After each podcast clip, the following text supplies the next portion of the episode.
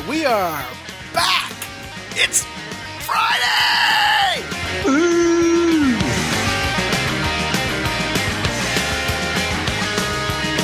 All right, nothing goes better with a Friday than a little Stevie Ray Vaughan and a beer. I don't have a beer, but I do have Stevie Ray Vaughan, and I have Scott Roche on the line. Yay! Yay! I don't have beer either, but that's okay.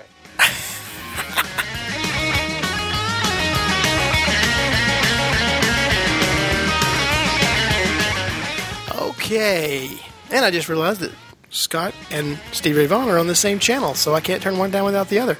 Okay, we'll let Stevie Ray fade off into abyss for now, and we'll focus on Scott Roche.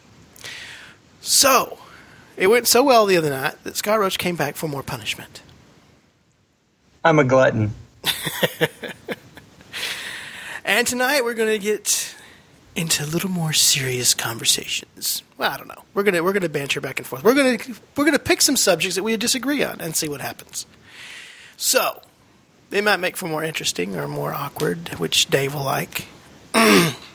Dave.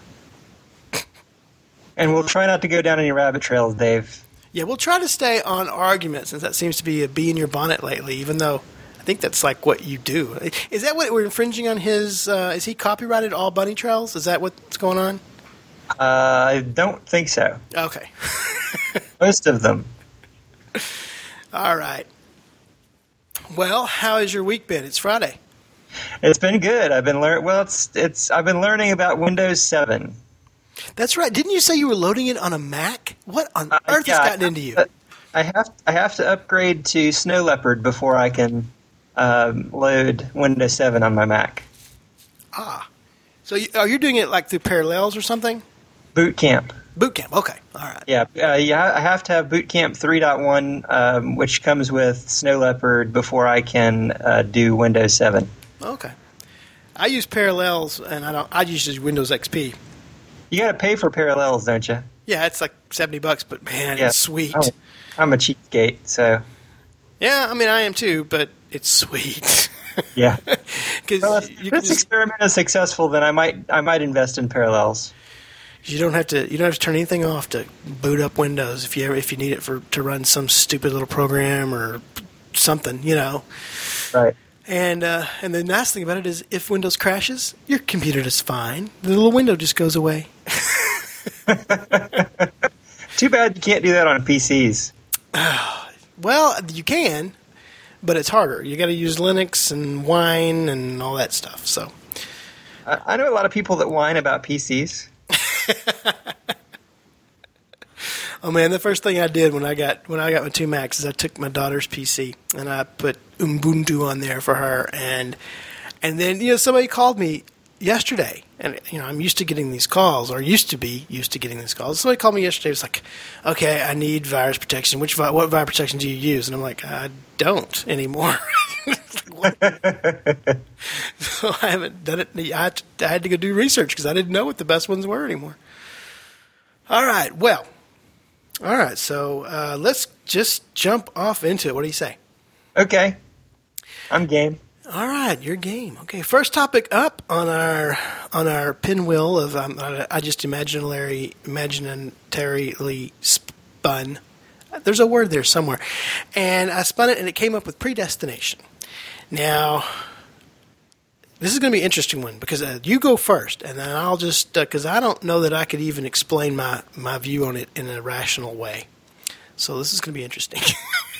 Well, I don't know if this is necessarily something that can be rationally explained. I mean, it's kind of one of those mysteries. For the first probably half or so of my Christian walk, I didn't believe in predestination. I'm not even entirely sure that I even really thought about it.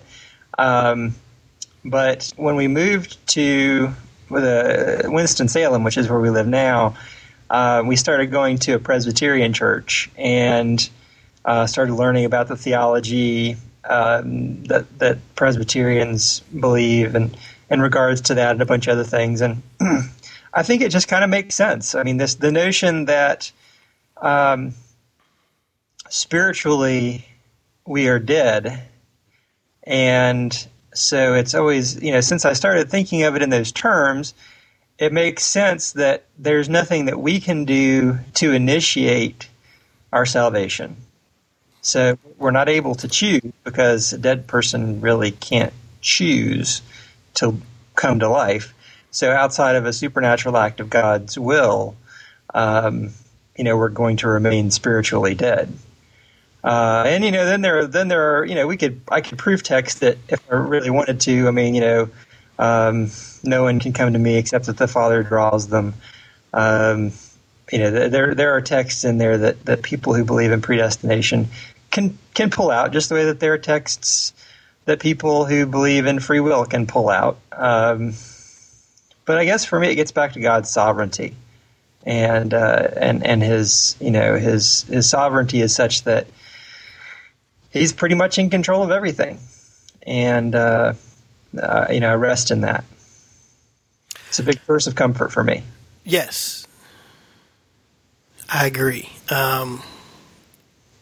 One of the things that I really like about Calvinism is where it sticks to the Bible, and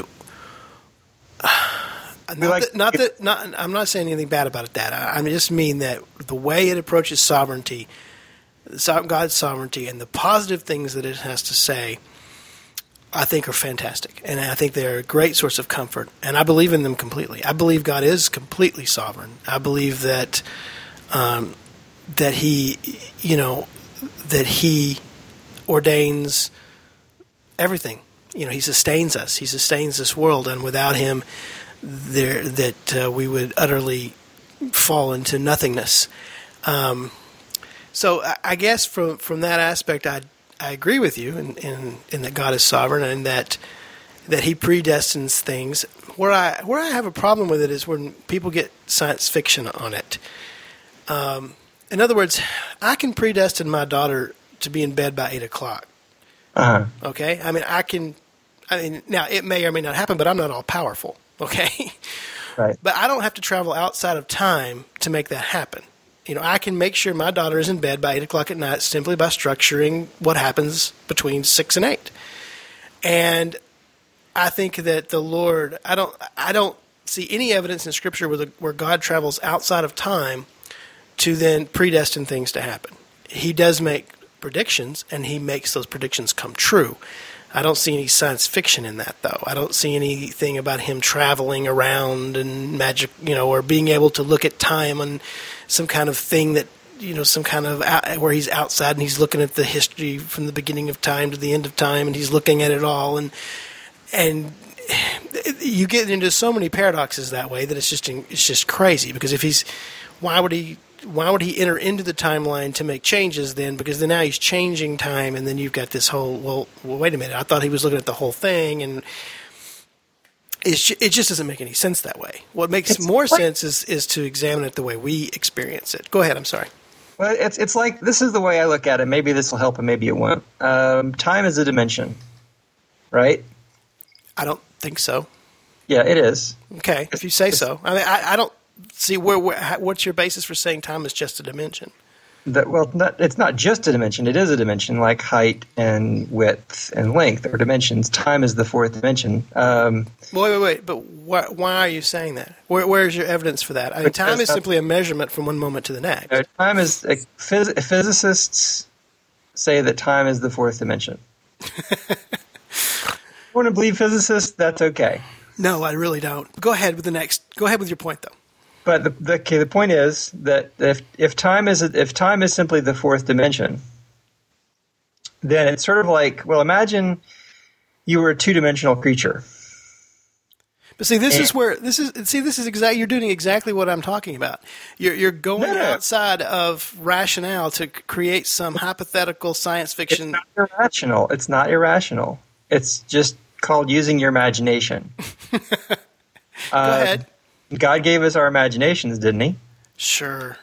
But he didn't give us Star Wars. That's fantasy. Right. That's the same thing. Go ahead. So basically, a two-dimensional creature can't perceive the third dimension. A three-dimensional creature, you know, couldn't perceive the fourth. Basically, God just exists in one more dimension than we do. He can perceive things that, you know, we can't perceive, and we, you know. So it's not so much that he's outside of time in the sense that it seems like you're describing him to be. I don't think that's what people who believe that God is outside of time believe. It's not like he's removed. It's just that he can see it in its entirety. I mean, he did exist before time, and he does, you know, eternity. He's going to exist. He existed eternity past, and he will exist eternity future. Now, I do believe that God has existed for eternity, but I do not see anywhere in the Bible where it says he existed before time. That's what eternity sort of means. I mean, it means he's existed forever. It's like dealing in the infinite. I mean, you can't, you know, the way we think of time.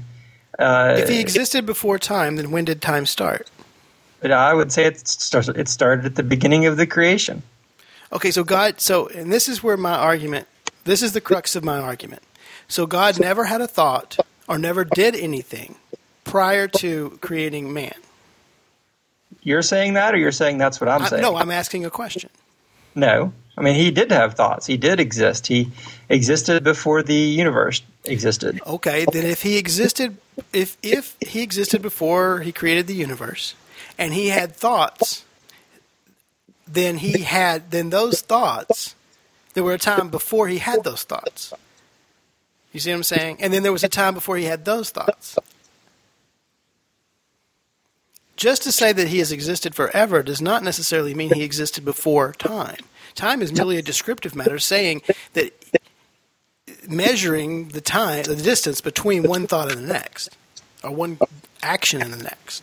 That is how you're defining time. That is not how everyone defines time. Well, what I'm saying is that is how I'm defining time as the perspective of God. Right. That's how you're defining time. That's not how everyone defines time. Okay. Well, but where do we see in the Bible where God existed before time, or God created time? We don't. That doesn't mean it didn't happen that way. Well, okay, but you got to go outside the Bible and do some kind of scientific thing, science fiction thing to make it happen. No, it's not science fiction. It's science. Oh, okay. Science is observing what we can measure, right? Right. Okay, so how do we observe the creation of time? You know, that's a question I really can't answer. Okay. But so I understand what you're saying, but I'm saying that it doesn't. I'm saying that it doesn't make sense because then you have a time prior to time, which to me makes my head spin. You have things prior to time. So God exists prior to time. Prior to time, as we understand it. Okay, but not prior to time as far as God understands it. I don't know how God understands time. Well, what I'm saying is, if God has thoughts, then those thoughts exist. You're asking me to how God perceives things, and I can't answer that question. No, I'm not asking how God perceives things. I'm saying if God – I'm not asking how God perceives things. I'm saying if God had thoughts, then there were times before those thoughts. I don't know.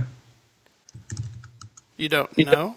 No, I don't know because I don't know how God. I don't know how it is for God. I don't know how it is for.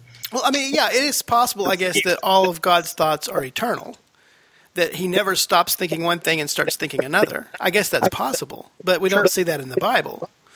We see Him changing His mind. We see Him saying things. We see Him doing things. We see Him creating things. So we see events in God's timeline. Mm-hmm. But he's communicating that in a way we can understand it. He's simplifying. I believe he's simplifying things so that we in our human minds can understand it. I don't think the Bible covers everything about God because I don't think that's possible. Well, no, and I agree. I don't pretend to know the mind of God. Right. But using the Bible as our standard for does God exist outside of time, I see no evidence that God exists outside of time. I see that time is merely a measurement of one moment to the next, one thought to the next, one deed to the next, one action to the next. And that's how we, on a daily basis, perceive time. And I see no reason for God to travel outside of that to do whatever he needs to do. I mean, and he does, and I don't see him doing that in the Bible. That's fair. I don't think any of that invalidates what other people believe when it comes to God and how he exists in relation to time. No, I agree. This is the problem. I think here is where everybody who has this kind of discussion is trying to describe something that is sort of indescribable. You know, it's like trying to describe the Trinity. You know, it's not a concept that we can adequately describe in our language. So that's kind of that's the challenge, I think. All right. Well, let's go back to, I think, more productive conversation on the same subject, and that is where it relates to free will. Now, which I think is probably where we should have stayed, but anyway, because it's more of a theological discussion, and we're talking about. I personally don't believe in free will, either. Many of my friends do, but I believe in a bonded will, or if you've ever read Luther's Bondage of the Will, I sort of agree with his perspective on that we have a will, and it is bound to sin, it is bound to destruction, it is incapable of ultimately doing good. Right. But there are lesser of evils. Oprah raising $1 million to feed people in Africa is not equal to Hitler killing 6 million Jews. Right. But both are probably not doing those through the Holy Spirit or those are probably both not, you know, Christian actions of the Holy Spirit acting upon a person. I don't know that for a fact, but just assuming. It's a good guess, I think. Okay. Well, that's in line with what the Presbyterians think in regards to total depravity. That's one of the 5 points of Calvinism, which incidentally Calvin didn't come up with; his students did. Right. So that is the belief that everything in the universe is tainted in some way. It doesn't mean that we're as evil as we can be. It just means that everything within us is tainted by sin. Right. And so, you know, we can't choose to do good. Purely good. And I agree with that. And where I part with Calvinism and where I part with sort of predestination is this idea that because of that, God takes away our ability, irresistible grace, that he takes away our ability to reject him. I see in Scripture that there are consequences for that. See, you're misunderstanding irresistible grace. Go ahead. Okay, so basically, how it is in the Presbyterian Church, and there are different flavors of Calvinism, just like anything else. But basically, it's not God taking away our ability to not choose him. What we believe happens is when you're regenerated, you know, at that moment you see God, and you know, you see him with sort of the blinders off, and there's no reason for you not to choose him. So when you're regenerate, when you're justified, at that point you are able to choose him, and your only choice is to choose him because you see him for what he is. I wish that were true in my everyday life. But what I experience in my everyday life is a constant battle of trying not to reject the Holy Spirit's leading That's the process of sanctification. Oh, exactly. That's an ongoing process. It doesn't mean that you are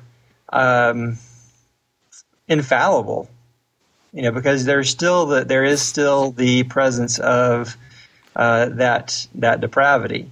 That doesn't go away. But let's move back to the point of salvation, because you were talking about irresistible grace within salvation. Right. And you're saying the blinders are removed. So God calls. Right. We can't choose. God calls, and then the blinders are removed, and we have no reason not to choose. Right. And you're saying that's different than him removing our ability to reject him. Why would we reject him if we saw him for what he was? Why did Adam reject him? Adam saw him for what he was. Adam was the only one with, Adam was the only one with truly free will. He didn't have sin at that point. Right. So. Well, there are many passages in the New Testament where Jesus warns about rejecting the gospel. Mm-hmm. So how could we reject the gospel if we are not, if our blinders are removed? I agree that God calls us, and I agree with all those scriptures that say God calls us. But then I also agree that the scripture also teaches we have... Oh, hang on. There's a dog. Sorry. Ah. That's okay. Outside. And a wife. Is she feeling better? She is. She is. Good. Mine is too, a little bit. Good. Okay, I'm sorry. Go ahead. I'm just saying that I think the scriptures teach that God calls us, true, mm-hmm. but we also have the ability to reject that call. See, I don't see that. I don't see that. Okay. Trying to call to my mind.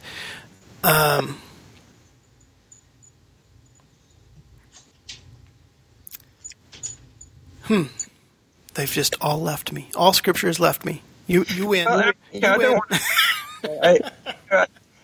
As I said before, with any of these sorts of theological discussions, both sides have their proof texts, and ultimately, I think what it gets back to is, whether you believe that we're predestined in the way that Calvinists typically believe it, or whether you believe that we're predestined in the way that Arminians typically believe it, which is more where you lean. Now, that is not fair. I am not Arminian. I just said it's the way you lean. You don't have to take offense. I am offended. I do take offense to that statement. I don't lean towards Arminianism. Arminianism at almost every turn, I think, is more wrong than Calvinism. Calvinism I like. I lean more towards Calvinism because I agree with everything that it says up to a point. It just doesn't go far. I don't reject any scriptures, any proof scriptures that Calvinism presents. I accept them. I agree with them. Okay. Where I differ from Calvinism is they don't explain the rest of the scriptures. Okay, I don't have to reject, and what Arminian does is reject, to me, this is my opinion, it seems to me that Arminianism rejects Calvin's scriptures in favor of other scriptures. And I think that is just completely wrong. And since Arminianism is the more of the reactionary position and not the original position, which is what Calvinism is, comes directly from the Reformed movement, then I think Arminianism is wrong from the get-go because it's a reactionary movement, not a biblical one. I'm sorry. I got off my high horse there. Okay. I think Arminianism was first, but that's not really important. Well, first in how? Like it was prior to Luther? Well, you're Calvin, not Luther. Well, Calvinism comes directly from Lutheranism. That is a direct outgrowth of Luther. John Calvin. I'm sorry? Calvinism comes from Calvin, not Luther. not Luther. True, but Reformation, Reformed theology is I mean, the principles that Calvinism was teaching on, you can trace them right back to the things that Luther was saying. His bondage of the will feeds right into total depravity. Sure. Okay. Well, anyway, I don't want to get off on that. Dave will get mad at us. But I guess my point is that I'm not rejecting, or I accept Calvin's position that we are totally depraved based on the scriptures given, and that we have perseverance of the saints. For instance, I think just real quick, I found something that's significant. I think okay. Calvinist theology is sometimes identified with the 5 points of Calvinism, which are a point-by-point response to the 5 points of the Arminian Remonstrance. So the theology, Arminian theology versus Calvinist theology, the 5 points of Calvinism are a response to Arminianism. That's what I was saying. Okay, yes, the 5 points are, but Calvinism as a whole, I don't think is...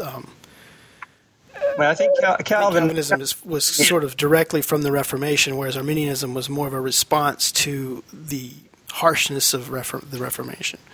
But I could be wrong about that too. That's fine. Okay. All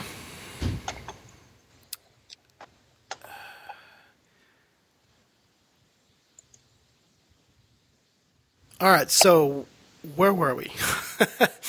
We don't necessarily reject Calvinism to a point. So you agree that we're totally depraved.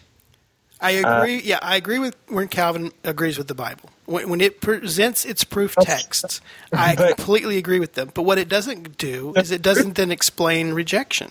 There's a proof text for every point of Calvinism. Yes. But it doesn't explain rejection. In other words, there are more texts that Calvin simply says, well, I don't know. I mean, I don't know that's what he says, but I'm just saying I've never heard an answer for the fact that Jesus says, those who reject me, I will reject those who reject me, I will reject. Right. Well, he would just, a Calvinist would just say that those people were never elect. I mean, if you're elect, you can't reject Christ. But that's not what the Bible says. See, that's where it goes too far. The Bible never says if you're elect, you can't reject Christ. I'm in the elect, but I reject Christ on a daily basis. No, you don't, because if you rejected Christ... Well, I reject the Holy Spirit. There's a difference between sinning, which we're all going to do, regardless of what you believe theologically. I mean, Calvinism never says that you're not going to sin. Okay, and is that sin not a rejection of the Holy Spirit? No, not necessarily. How is it not? How can I completely follow the Holy Spirit and sin? You can't ever completely follow the Holy Spirit. Okay. Because of that depravity. The depravity still touches everything inside, every part of you. You can't ever do anything perfectly. Mm-hmm. Not even after you're saved. Right? No, I agree, I guess, to a point. I think that I don't think that there are saved people who are perfect, if that's what you're trying to say. No, I don't. But I think that where we fail in the Holy Spirit leads us, and the Holy Spirit is there to guide us. And right. When we reject him for our own purpose, for our own pride, for our own will, right. When we do not submit to the Father's will but yet follow our own will. Right. Then we are what the Bible calls quenching the Holy Spirit. And it tells us not to do that. Right. Now, I know that Calvinism agrees with that whole philosophy, but taking it back to the point of salvation, however. Right. We're talking about, I mean, you said the elect can't reject Christ. Right. For purposes of salvation. For purposes of salvation. Okay, so right. But Jesus says, whosoever shall deny me before men, him will I also deny before the Father which is in heaven. Mm-hmm. But you don't deny Christ. And then Acts 7:50. Well, I'm saying there are those who do. he's at the point of salvation. That's what he's talking about, right? He's talking about more than just a simple, oh, I'm having a bad day and I'm going to go off and sin. That's you know, I think that denying of Christ is a pattern. It's not a it's a way of living, and that's not talking about just sort of the sin that we commit. It's talking about a constant rejection of Christ. You don't do that just because you're sinning. You're not constantly rejecting Christ because you're seeking Christ as a believer. Right. You know, you don't do it perfectly, and yet there are times where you sin, and there are times where you do things that you're not supposed to do, and you know you're not supposed to do them. And the reason that you know you're not supposed to do them is because you're regenerate. You're regenerated. You know, you have that. You have that ability to see your sin, yeah, in a way that an unregenerate person can't. Even they can be aware of their sin to a degree, but you know, you more so. But let's go back to the point of salvation. You're persevering. You know. But let's go back to the point of salvation.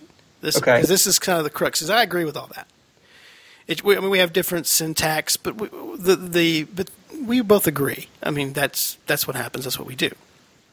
But back at the point of salvation, I think the crux here is that when a preacher stands up and presents the gospel and does it properly, uh-huh, and there are 10 people in the audience who are unsaved, who are not, before that, they were not Christians. Okay? They were not living by the walk, whether they were elect or not. Okay. Then the gospel is presented, and 5 of them come forward and receive Christ and walk and are baptized and live the rest of their lives as Christians. Uh-huh. And the other 5 reject that call, go away, and never accept Christ and die. Uh-huh. Now, Calvin would say those 5 were not elect. Right. I agree. They're not elect. But they did receive the call. They were called. That's the external call, yeah. Okay, and this is where Calvin gets and starts making things up. Because there's a call. They all received the exact same call. And now Calvin says, no, one received an effectual call and one received an external call. And the effectual call were the 5 that had their blinders removed and they could see Christ. And the other 5 didn't have their blinders moved and didn't see Christ. Ah, I lost him. There he is. He's calling back. And you're back. And I'm back. And so, right, is that what he says? He says the 5 receive an effectual call and the other 5 receive an external call. And the 5 that receive the external call, that serves to damn them because they rejected Christ. And the 5 that receive the effectual call serves to save them. Am I understanding the Calvinist position correctly? The 5 that never accepted were damned from before time, I suppose. Okay. They weren't damned just because they didn't answer some call that some preacher made. I mean, the call is not just the words that someone says. But hearing comes from the word, and the word. Faith comes by hearing, and hearing by the word of God. By the word of God. So the Word of God comes first. They all heard the Word of God. The Word of God is Jesus. Right. So, you know. But 5 of them rejected Christ, and Christ says, I will reject you. We can't truly hear without Jesus. We can hear the words, but that just bounces off. And so you've got 2 different kinds of hearing and 2 different kinds of calls. And no, I say that's not in the Bible. The Bible says... The Bible doesn't say just because a preacher says some words, you're going to become a Christian. The Bible says that faith comes from hearing and hearing from the word of the Lord. Now, I understand that there's spiritual healing. I understand you have to understand those words because you could not speak the language, hear the gospel, and not understand the language, and then not, therefore, have no avenue for hearing it. I mean, and no avenue for understanding it. I guess the question is, what do you believe the active agent is? The active agent is God, completely God. It is God 100%. However, So however the Bible teaches, I still have the option of rejecting him. Now, it's not doing something; it's simply rejecting. Let me put it another way: if I give you a gift, I create the gift myself, I wrap it up, I put all kinds of things on it, and I present it to you. I give it to you, okay? And all you have to do is accept it. You're not doing anything for that gift. In fact, if we look at it as charity, if it's money and you need money, then there is no pride in you accepting that money. There's actually pride in rejecting. You have to set aside your pride to accept that gift. And that's exactly what Christ does for us. We have to put aside the pride of sin and accept his charity, his love. Mm-hmm. But it is something that we can still reject because of our pride. But it's not that we disagree that we can reject it. What we're saying, what the Calvinist would say is, you can't accept that gift unless God enables you to accept that. I completely agree with that. I completely agree that the faith that it takes to accept that gift comes from God. Right. But that does not remove our ability to reject it. He can give me the faith that I know if I say yes, he will save me. But I'm still not gonna because I'm too prideful. No, that doesn't happen. It does happen. It's in the Bible, and I know people who have done it. It's not in the Bible. Okay, then what does he mean when he says, "You stiff-necked, uncircumcised in the heart and ears, you do always resist the Holy Ghost. As your fathers did, so do you." Mm-hmm. That's what he's talking about. You're hearing it, but you're resisting it. Because they're not elect. He's not putting the blame on whether they're elect or not. These are the elect. These are the Jews. These are the chosen men of God who resist the Holy Spirit even though it's been given to them. I'm not so sure I agree with that. I would not say that every person who's Jewish by ethnic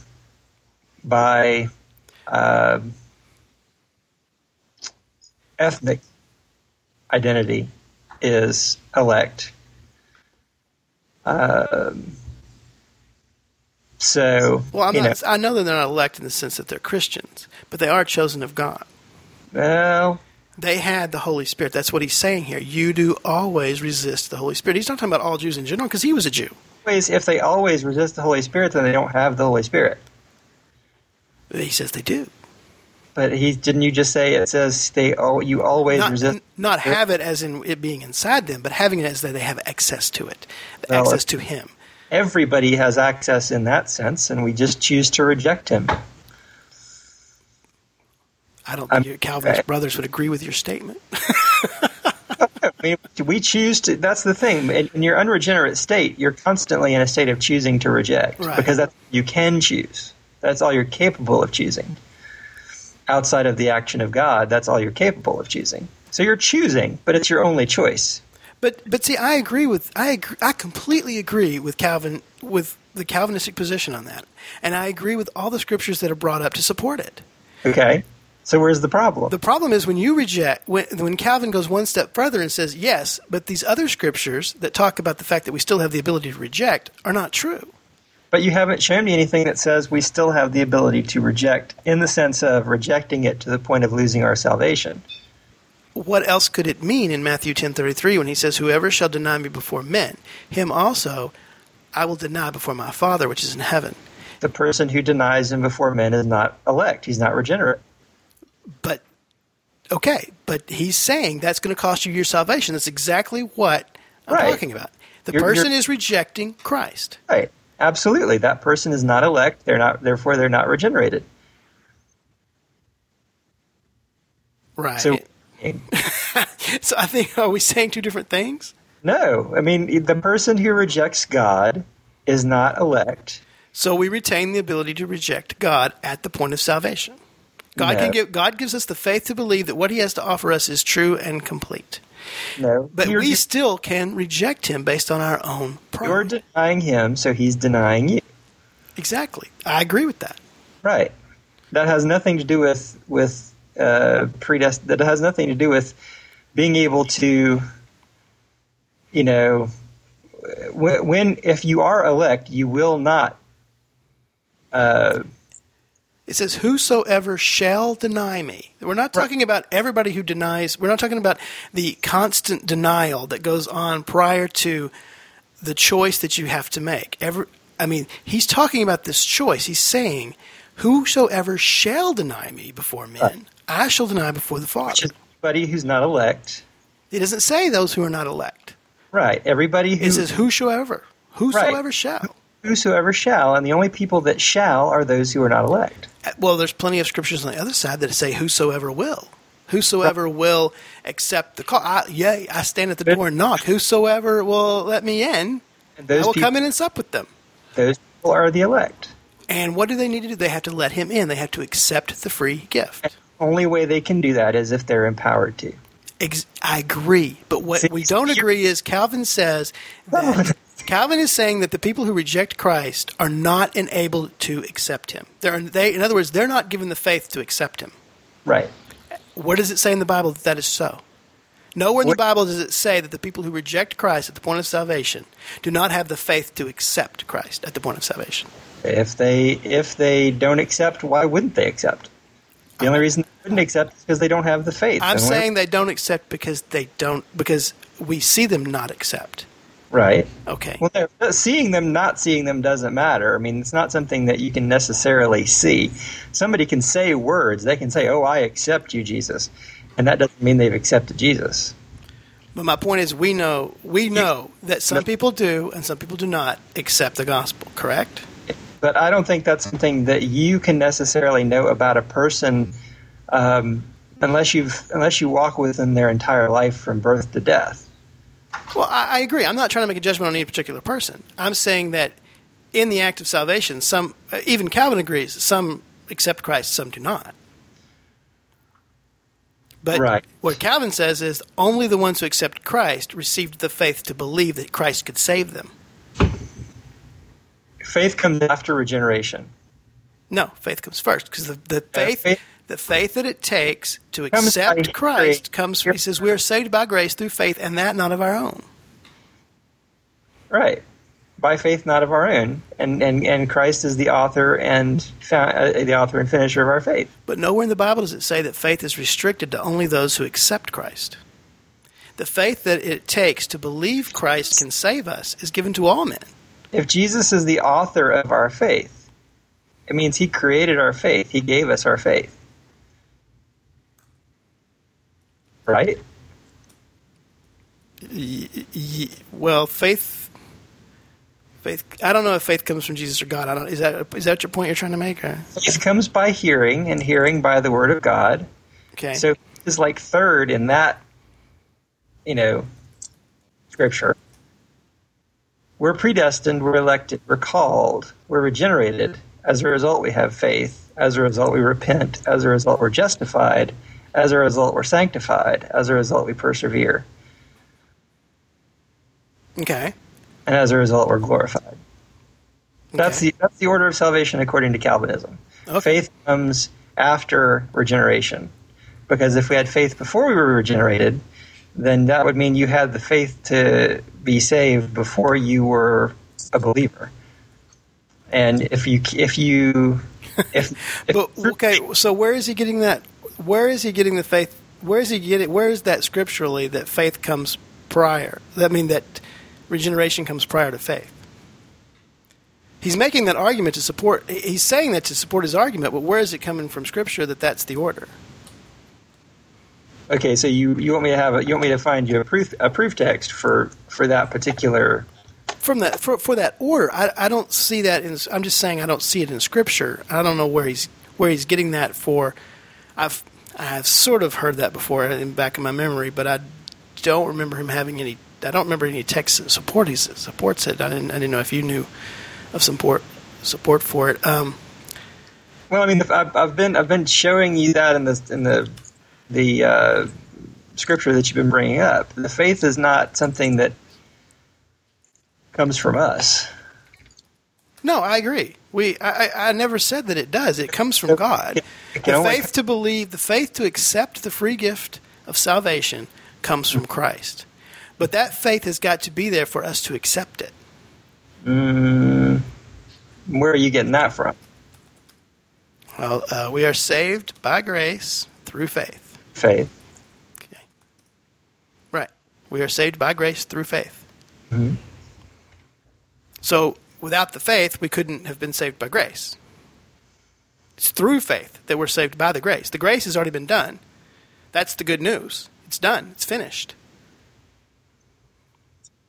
All of men's sins have been forgiven. We are saved by grace. Right. But it's only through faith that we're able to get into that grace. The grace is there for all men. For through one man all died, so that through one man all shall live. Faith, that not of yourselves. So that faith was not of ourselves. It was a gift from God. Exactly, yes. Faith was the gift. Yes, faith is the gift. Right. Grace has already been done. Right. We're regenerated, and then we're given faith. But no, wait. You just threw that in there. It doesn't say that. It doesn't say we're regenerated, and then we're given faith. It says that we are saved by grace through faith, and that not of yourselves. It's not of yourselves. That is a gift of God. Right. Right. So that no man may boast. Right. So there is no – so in other words, I don't choose to be saved. I don't access God by my own admission. I don't go down to the church and say, I want to be saved. I'm going to go to heaven, and through my own efforts, what do I need to do to get saved? What do I need to, go? What steps do I need? What class do I need to take? What confirmation? It's not like that. It's you are saved by grace, which has already been done by Christ on the cross. Mm-hmm. Well, through faith. In other words, it is the faith that is the gift of God. The only reason that you can accept grace is because God makes that possible. Right? Isn't that what that scripture is saying? Because without the faith, we wouldn't believe it. We couldn't believe it. Right. He gave us the faith. Right. I don't see the problem. So. Well, I'm just saying that in that passage, there's nowhere in that passage that says we're regenerated first before we're given that faith. That right. Faith is the gift of God. Then we're saved through grace. I didn't mean to say then. We are saved by grace through the faith. Mm-hmm. And there's no. It's the grace. First we're regenerated, then we're given the faith so that we can be saved by grace. It's all there together. It's the grace that's saving us, though, right? It's not the faith that's saving us. No, the grace has saved us, but it's only through the faith that we're able to access that grace and that salvation. Mm-hmm. But there are other passages where Christ says, if you reject this, then I will reject you. Right. And Christ says, go to the town and preach the gospel, and if they reject you, shake your feet of the dirt of that town, for it would be better for them to have been thrown into the ocean. Right. So they're receiving an effectual call. They have the option to accept that call. No, they don't. They've been given the faith to accept it. They've been given the faith to believe it. According to who? According to what? According to the Bible. That's what it says. He doesn't say that he gives everybody the faith. Where does it say he doesn't? Where does it say he does? Where does it say that every human being is given enough faith? It says, okay, I can answer that question because it does say that. It says, whosoever will. I stand at the door and knock. Whosoever will let me in, I will sup with them. It doesn't say only those who, only the elect. You're elect because you chose to believe it. Okay. You know what whosoever will means, right? It means anybody that will. Well, obviously that's self-evident. Anybody that will accept it will accept it. Anybody that won't accept it won't accept it.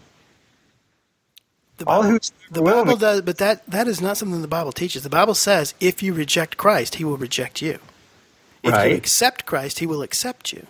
Right, and that's what I'm saying. We're talking past each other. Okay. We're both saying that whosoever will, and whosoever won't. Okay. And that's all that Calvinism teaches. It's a question of why they will and why they won't that we're perhaps differing on. You think that everybody has sufficient faith to accept and they just choose to reject, and that's not Calvinism. Well, faith comes from hearing the Word of God. Okay. It comes from God, but it comes by hearing. So if a preacher stands up and preaches, and those that hear have the faith to accept it, it comes with the hearing. This is the order of salvation according to Arminianism. Foreknowledge, predestination, election, prevenient grace, external calling, repentance and faith, regeneration, justification, sanctification, glorification. So Arminianism puts repentance and faith together. Calvinism puts faith before repentance. Well, I believe what the Bible says. Well, that you hear the word of the Lord. Brad, here's my problem with what when you say that. What's that? You know what you're saying when you say that? What? I'm saying that the Arminians are making this up. That's what I'm saying. Here's when you say, I believe what the Bible says. Here's what I hear. Okay. You don't believe what the Bible says. Well, you don't believe in Arminianism, do you? Well, no, but here's the thing. If we disagree on something. Yes. As we, I guess we are. I really can't tell. Well, not really, but go ahead. If you say, if we disagree on something and you say, well, I believe what the Bible says. Yes. That implies that you have a better understanding of what the Bible says than I do. And that if I don't agree with you, I don't believe what the Bible says. Well, whenever I say that, it is because I have made a point from the Bible, from Scripture, and that the person arguing with me is making a point outside of Scripture, and I'm saying I will stand on what the Bible says. So in a sense, you're hearing what I'm saying. I don't mean anything bad by it. I'm just saying I'm going to stand on what the Bible says. You'll stand on what you believe the Bible says. No, I'm going to stand on what the Bible says. You don't have a perfect understanding of the Bible, though. No, I wish I someday will. So, the Lord. So that's what I'm saying. Whenever somebody says that they're a biblicist or they believe what the Bible says, and you're not the first person that I've heard say that. But that's what I'm saying is if you can show me in the Bible where I'm wrong, I'll believe that, and I have. Trust me. I mean, I have changed my position because somebody showed me in the Bible. I've done that through my entire life. I didn't wake up this way, okay? I mean, if you show me in the Bible, and that's why I believe Calvinism to the point, because it is biblically based. But they just don't finish it. They don't. They say, okay, this is where it stops. No, there's these other scriptures too, and that's where I don't. That's where me and Calvinism sort of. I'm not a Calvinist because I accept this other part of the Bible that says this other stuff too. Yes, it's all by God. Yes, God is completely sovereign. I completely agree with you. But we still have we still can reject God, and we have to be careful because we can still reject the call. And what I'm saying is I'm making that point from the Bible. Now, when we're talking about when I'm saying I've never said that to you when we're arguing Calvinism because I believe Calvinism is from the Bible. Uh-huh. But when we're arguing about Arminianism, I'm saying I don't know where they're getting that stuff. I'll believe what the Bible says. Mm-hmm. Because when they talk about losing salvation, they talk about they're talking about rejecting Christ after salvation. They're saying that you can lose your salvation if you reject Christ after salvation. Who says that? Arminianism. Right. They believe in free will to the extreme. Yeah. And the Bible, I don't see anywhere in the Bible that teaches that. Right. There's a couple of obscure passages, like there's one in Hebrews that could mean 5 different things that they quote. But the majority of the text, if you say the text has got to agree with itself, then I'm like, okay, doesn't make any sense to me.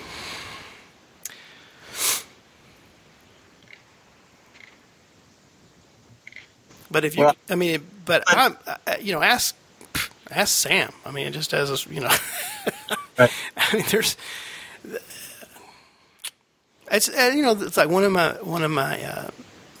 mean, it's like my ultimate mentors, here on earth, is Dr. Miller and Carol Miller. And they're the ones that taught me and showed me in the Bible about, the 3 parts of salvation. Now, it doesn't mean the 3 stages so much. It's just 3 parts, justification, sanctification, glorification, with the stuff we've been talking about. But I didn't have any concept of that before, and I would have argued, and I did believe that there was, just one salvation, that's it, because there's one passage in the Bible that says one baptism, one salvation. And they showed me in the Bible where, where these things are laid out and how they relate and everything. And I'm like, okay, sure. I So I completely accept that, and I see where, and it's just, it's all throughout, and I get it, fine. So I correct it. But then they go and they say, hey, you know, there was this pre-Adamic earth prior to this earth. And they get that out of Genesis 1:1 because it says the earth became void. And the King James says it was void, but that word can be translated became. And we need to have that word became because we need the pre-Adamic earth so we don't have to, so it could be older than it is. And I'm like, okay, well, the Greek, I mean, the Hebrew there does not say became. The Hebrew scholars all agree that that word is correctly translated was. And so I disagree with them on that. Mm-hmm. And, you know, I mean, that, I don't mean to belittle anybody by saying I'm going to stand on the Bible. And if you can show me from the Bible where I'm wrong, I'll admit it. Well, I'm having a hard time understanding where we're differing in our opinion, so it's hard for me to tell you where you're wrong. Well, I think in this argument, we've only come down to one thing, and that is that I say that that the 10 people in the audience receiving the Word of God all have the option to accept Christ. If they understand it, if they speak English and it's being presented in English and they understand the concepts, that they have the option of receiving the Word of Christ because they've been called by God. The preacher is doing what God told him to do, which is to call the people, and that is the call of God. I don't believe in an effectual call and an external call. There's just one call because that's all that talks about it in the Bible. It's just the call. If you don't believe in Calvinism. I'm sorry, go ahead. If that's what you believe, then you don't believe in Calvinism. I do believe in Calvinism because Calvinism teaches that it is all God. Our salvation is all dependent upon God, and I completely agree with that. The 5 people that come forward have they don't have anything to brag about. They didn't do the right thing. They're accepting a charitable gift. They're accepting charity. They're laying down their pride and accepting something, and that is nothing to brag about. That is nothing they're doing on their own. I see what you're saying. That's not what Calvinism teaches, though. I understand that, and the other five that didn't accept Christ. They rejected Christ. They received the call. They heard the call. And they rejected Christ. But it comes down to why they accepted and why they rejected. And I know. And that's what I'm saying. That's where we disagree. You're saying where we disagree. That's where we disagree. That's like the crux. If that's what you believe, then you don't believe in Calvinism, which is fine. You don't have to. You can say that, but I do.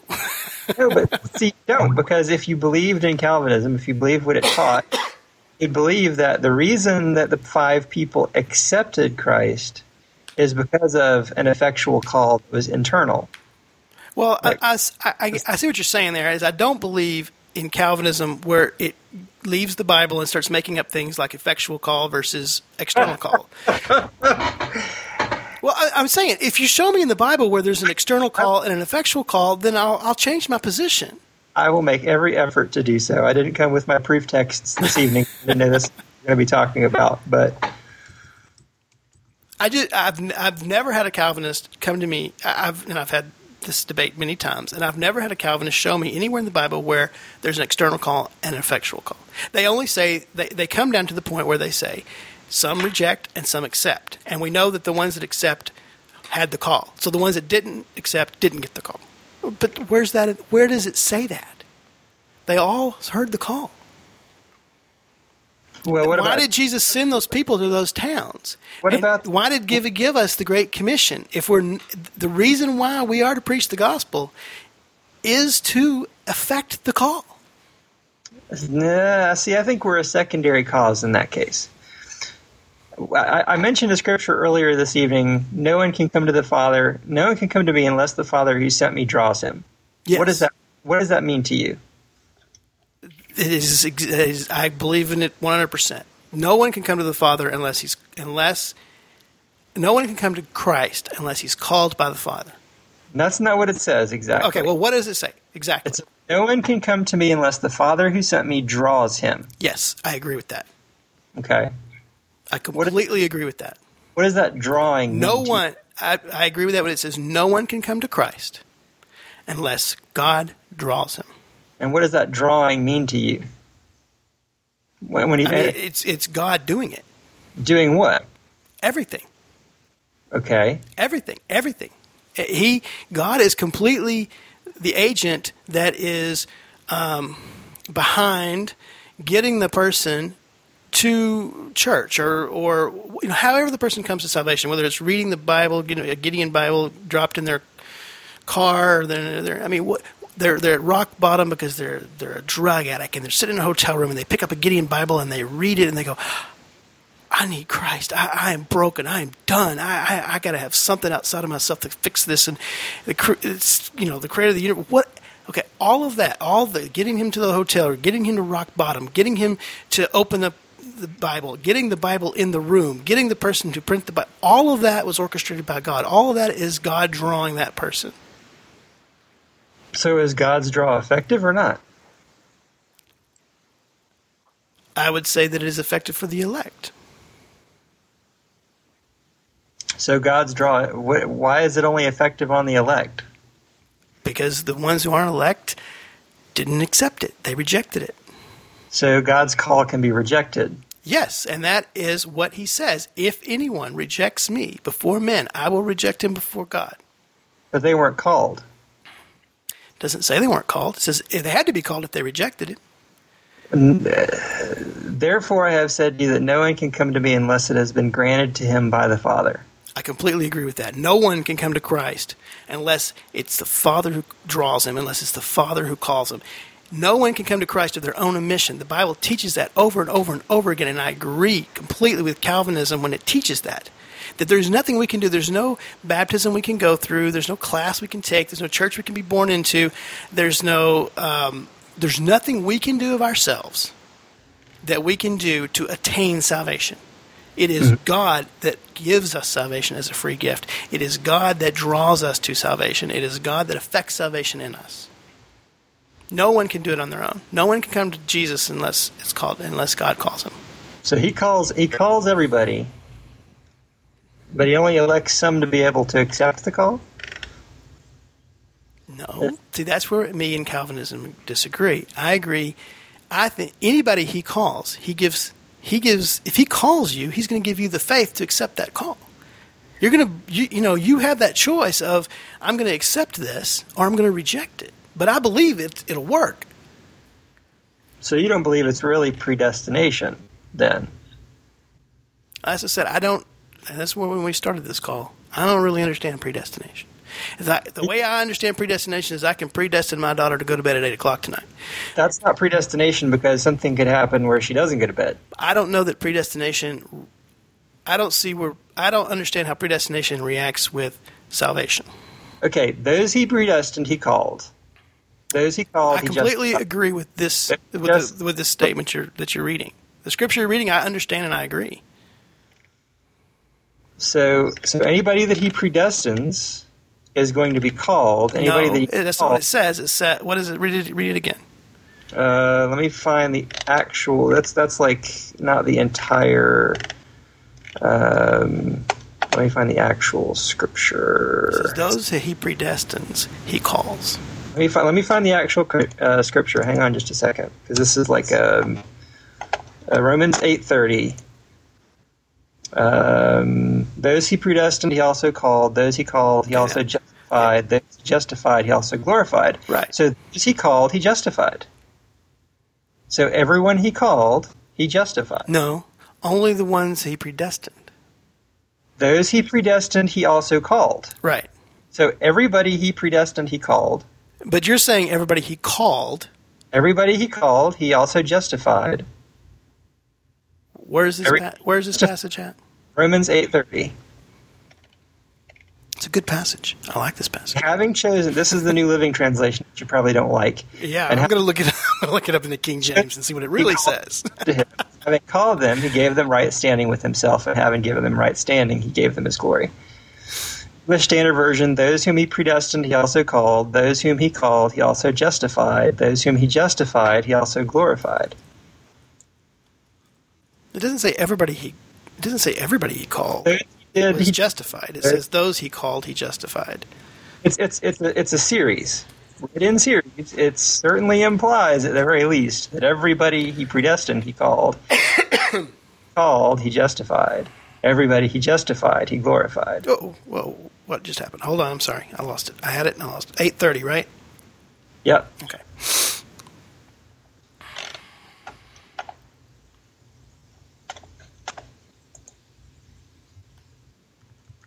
I don't know. That's a good one. I've heard it before, and I'm gonna have to go back over it. It's a good one. I mean, it seems, but it still doesn't answer the question of what Christ is talking about when he says, "If you reject me, I'll reject you." And it doesn't explain what he's saying is, "I stand at the door and knock. Uh-huh. Those who let me in, I will sup with them. Whosoever lets me in, I will sup with them." It doesn't explain.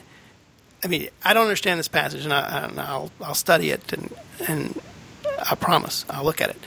But this doesn't contradict those other passages that say that we reject Christ.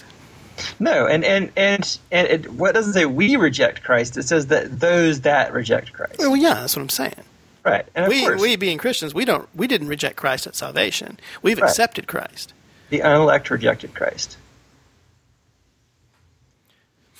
But I guess I just don't understand predestination. I don't understand the word predestination, how it's used here, and I'll have to get into that. But so maybe this is a good place to end this argument, because okay. I'm at you've talked me into a hole.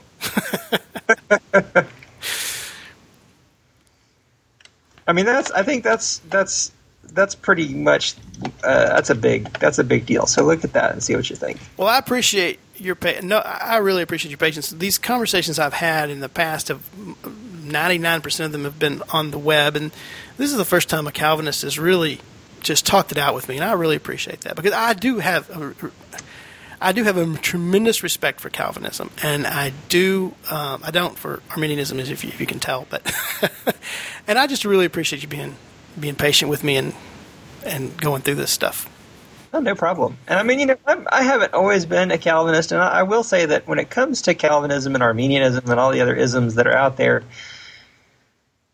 it all gets back to us just trying to do our best with our own limited understanding of things, and I don't think Calvinism has got it 100%. I don't want anybody to walk away from this and think, well, Scott thinks that Calvin just got it all right, because I don't think he did.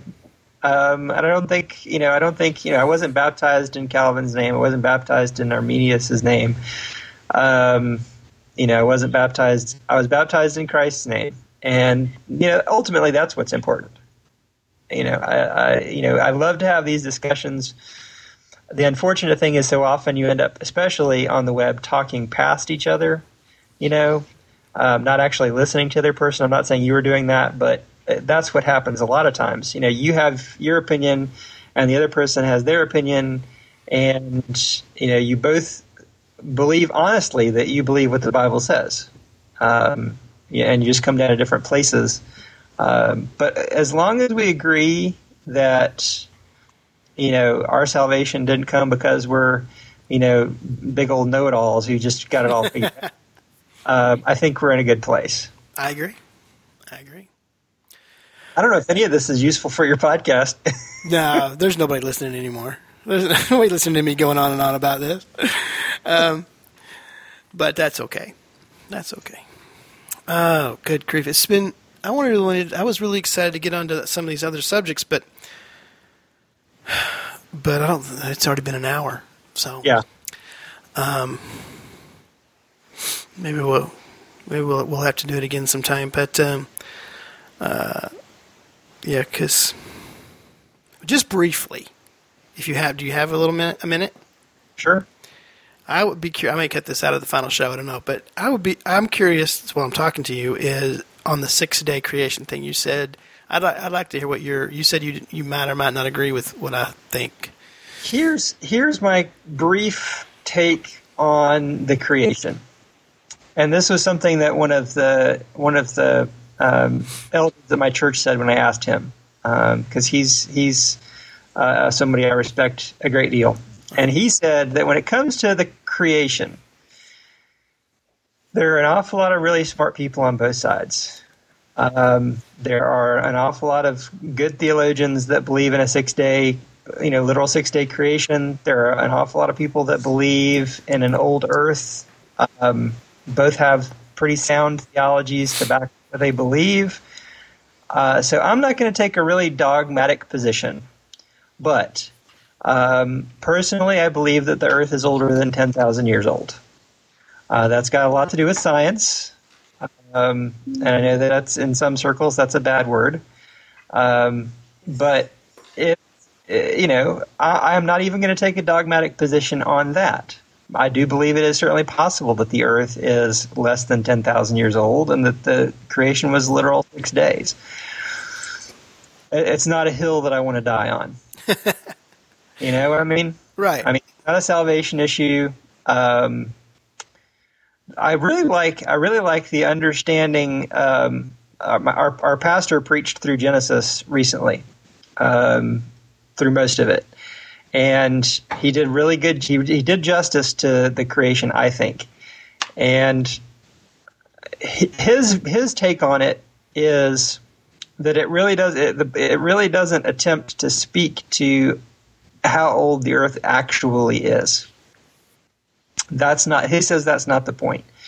He says it doesn't really matter whether it's 10,000 years old or 10 million years old. The point is, God was using Moses to say some very specific things to both to the Jews and to us, and that is that God is a God of order, and that creation was not just some sort of random happenstance.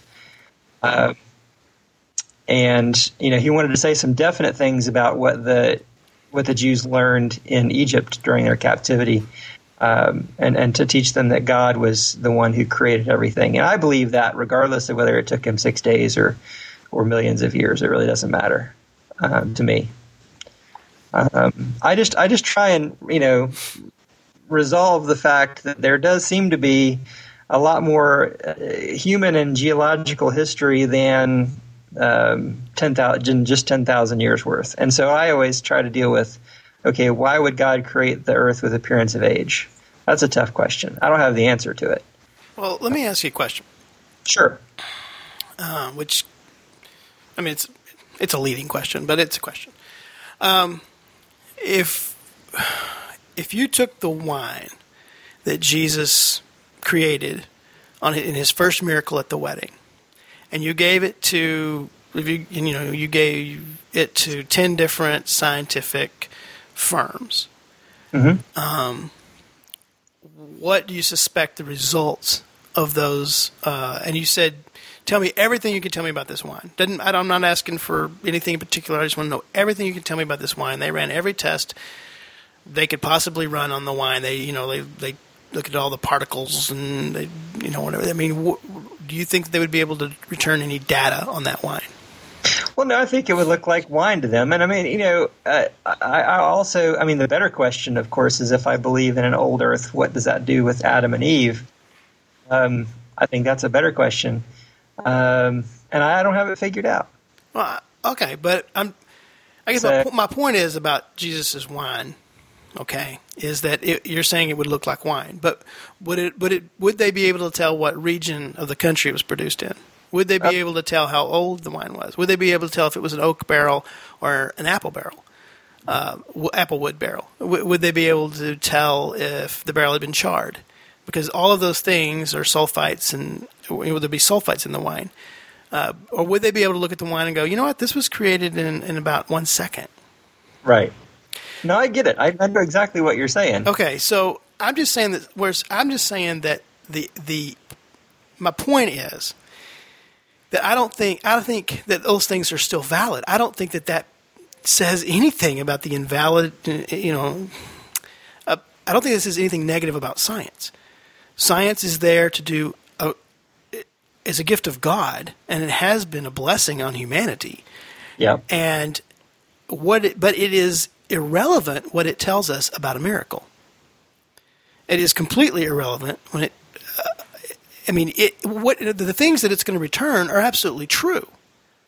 if those things, I mean, if those tests are accurate, and you know, and if they really know what they're doing, and then the things that it returns is, oh, it was an apple barrel, oh, it had these sulfites, oh, it was from this region of the country, then you're not going to be able to say, well, that's not true. God, he did it in 1 second.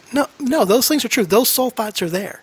Those grapes did come, or this kind of grapes that come from this section of the country. And in fact, there was little pieces of dirt in the wine that came from that section of the country. This was that kind of wine. Fine, that's fine. But I still believe the Bible, I still believe that Jesus created it in 1 second. Right. And the same thing happens with the 6 days. God wrote it on a stone in the commandments that he gave to Moses. It says, I created the earth in 6 days, and on the seventh day I rested Sabbath, so keep it holy, blah, blah, blah. God wrote it with his finger on a piece of stone. It wasn't a translation error or the fact that Moses didn't understand it. Moses knew what a day was when he wrote it down. Uh-huh. So I think that science is valid for telling us all kinds of stuff about the earth and what it's doing and how long it's been here and all those kinds of things. But I think they're irrelevant when it comes to the fact that there was a miracle that took place. And it can't negate in any way that miracle. And, I think that because the scientific argument has actually fallen down, because, I mean, up until 100 years ago, and really, until it was 1983 before it was verified, that the predominant theory was that the universe was eternal, that there was no particular moment of beginning. But in 1983, they verified the point of the Big Bang. They verified the actual, that it came from everything burst into existence from this particular moment in time. Right. And so I'm just saying that I think that science, when it tries to look at how the earth was created, how the universe came into being, it's really an exercise in futility because it's trying to examine a miracle. And it can still come up with interesting facts and data, but they're not going to be relevant in any they're not going to be relevant to eternity, I guess, is what I'm trying to say. Mm-hmm. Because anything that they can come up with, we know exactly how it really happened. It's just like with the test you're sending off to the wine with the wine. We know what really happened, but we're interested to see what science says about it.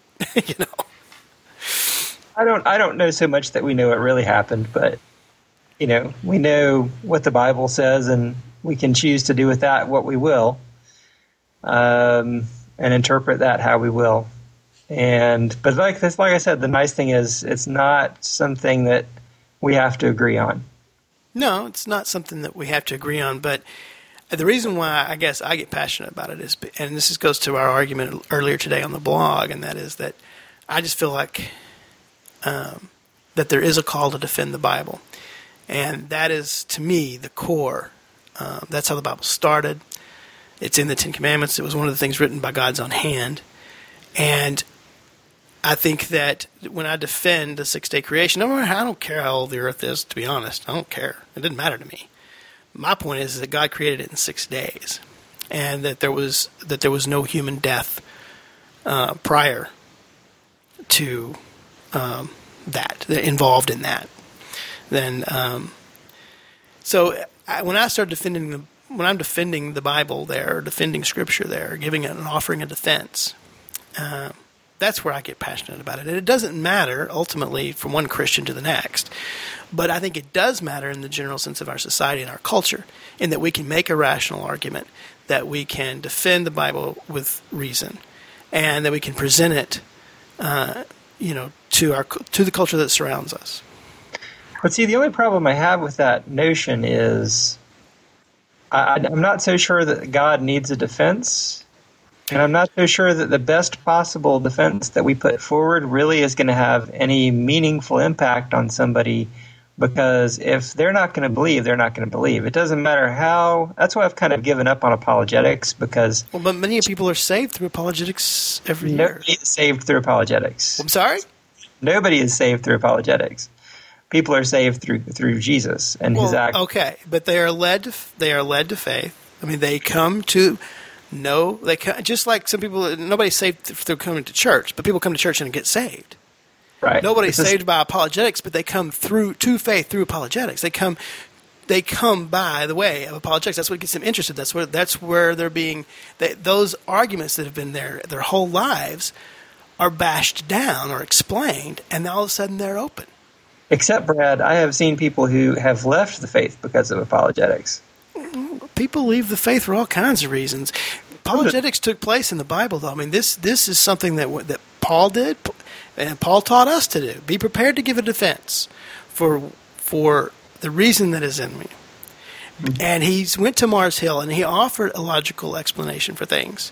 Which didn't actually use the Bible, as I recall. I mean, he started with a secular topic, and then he went to the Bible, yes. He went to the gospel.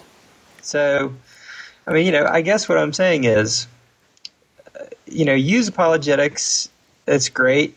Do the textual criticism thing if that's what floats your boat. But just don't get caught up in it and say that it's the apologetics that saved somebody or it's the textual criticism that saved somebody. It's a secondary cause at best. Well, I agree. I mean, it doesn't save. But what it does do, if I'd have had some apologetics, I was already a Christian, and I went off to college, and it destroyed my faith because I had no defense. I wasn't even prepared. I didn't even know I was going to have to give one. And going to college destroyed my walk, my faith. I never disbelieved God, but I just didn't have any faith. I didn't have a walk. I didn't have a faith. I was like, okay, I give up. I got tired of it, and I went on and lived my life, the best way I could. And if I'd have had some apologetics, if I'd have known that the Bible was defensible, that I'd known that the Bible was reliable historically, and that the things that they were saying were not true. If I'd have known that there was absolutely no scientific evidence for macroevolution, and I didn't have to accept it, if I'd have known these things going in, or at least known these things at the time, or been learning these things at the time, then I would have had some kind of option. But see, here's the problem with that. That was your experience, and that's valid. But I had almost the opposite experience when it came to apologetics. Apologetics did more harm to me than good, because I looked at two people, and not just two specific people, but I looked at Christians who beat each other over the head with apologetics. They both read the same Bible and came to radically different conclusions. And they each would say, oh, well, look, I came to my conclusion because this is what I read in the Bible. And the other guy says, well, I came to my conclusion because this is what I read in the Bible. And they were pointing at the same things. Was that a theological argument or an apologetical argument? It doesn't really matter. Okay. I mean, it's apologetics is the defense of faith, basically. Okay, go ahead. And if you get two different people coming at the same thing from two different directions, they're going to come out with something different. And people put entirely too much faith in their own wisdom and in their own understanding. And apologetics has done, I think, as much harm as it has done good. Look. The church has done just as much harm as it has done good. Theology has done just as much harm as it has done good. Apologetics has done just as much harm as it does good. You can make that same argument about any aspect of Christianity. Right. And evangelism has done just as harm as it done good. I mean, that's all I got growing up was evangelism. 24, every day, every time I went to church, that's all I got. Even though I was already saved. So, and it, ultimately drove me away from church because I knew it all. There's nothing else there to learn. So I'm just saying any of it can be abused if it's not of the Holy Spirit. And any of it's wrong is if it's of man, if it's of the flesh. That's what I'm getting at. I think that not so much that there is something inherently wrong in apologetics, and that I may have come across that way. If I did, that's not what I intended. There's nothing inherently wrong in trying to understand the Bible or trying to defend the Bible. Very often, not always, but very often it leads to relying on your own understanding, relying on your own wisdom, not on the Holy Spirit and not on, the Great Commission and the Great Commandment, you know, those things get lost in the translation. Absolutely. And, you know, that's why I'm very reluctant to anymore even get into theological arguments. I don't mind discussing, but the minute I sense that this is going to be like an argument, I just want to pull out because you know, Brad McFadden is not right when it comes to everything. Scott Roche is not right when it comes to everything. And a lot of times we end up sounding like, I know that I do, in a lot of my blog posts, I end up sounding like I know exactly what I'm talking about. I hate that. I mean, when it happens to me, I hate that. And I think temper very carefully. You know, the Bible tells us to walk in the Spirit, and the Bible tells us to think on those things which are good and pure and righteous. And discussions, when they are done properly, which I think we've done tonight. I hope so. When they're done properly, they get my mind thinking about spiritual things. They get me digging in the Word for answers. Right. And they get me.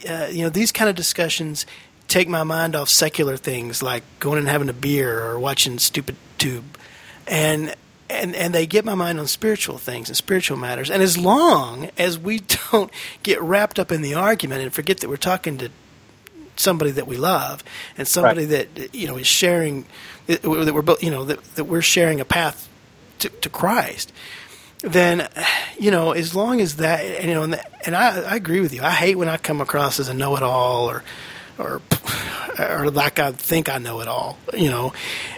Or when I realize that I'm more into the argument for the argument's sake than what it could spiritually mean to myself or my life or somebody else's, then yeah, it's worthless. The whole argument is worthless, and all I want is out of it. Right. And that's all I'm saying. I just, you know, I if it goes there, then it's not beneficial for anybody that's in the conversation. I agree. So, and it's really not a conversation at that point either. I think that everybody and everything in our lives. You take a whiteboard and you draw, you know, these all these, you put a circle in the middle, and that's Christ, and you put all these little dots, you know, and then you're one of these little dots, and every dot between you and Christ that points you towards Christ. You know, like, you know, Billy Graham's up there, and or whoever, John MacArthur, or John Calvin, or whoever is up on this board, and as long as they're pointing you towards Christ, then they have value. They're producing fruit. They are leading you in the right direction. But the minute you stop going towards Christ and start following them, whether it's theology, apologetics, or a person, if you start following them instead of following Christ, that's when you're going to get off. No matter how close they are to Christ, you're still going to be off track. Right. Oh. Okay. All right. I agree. I love it when an argument comes together. Well, thank you. I hope you can use some of this. But even if you can, it's been beneficial for me. I think so. I think it's been great. I think that I definitely want to leave this last part on somehow. I may have to mix it up a little bit tomorrow, but and I agree. I still really appreciate your patience with explaining some things to me in Calvinism and listening to me. I mean, the best way I can do it is just kind of put forth what I believe and have it slammed down and destroyed. And, I mean, I learned so much from that, from making the argument, and so I appreciate that. And I'm sorry for keeping you forever. Good grief, you do have a family, right? Well, you know, the kids are in bed, and my wife. You heard my wife come home, and she's over throwing rocks at me because she's probably agreeing with you. So it's all good. Okay. Well, Scott, thank you so much. Appreciate it. I really enjoyed this. We need to do it again. Maybe not so long, but we need to do it again. Please. Talk to you soon. All right. Bye bye. Bye bye.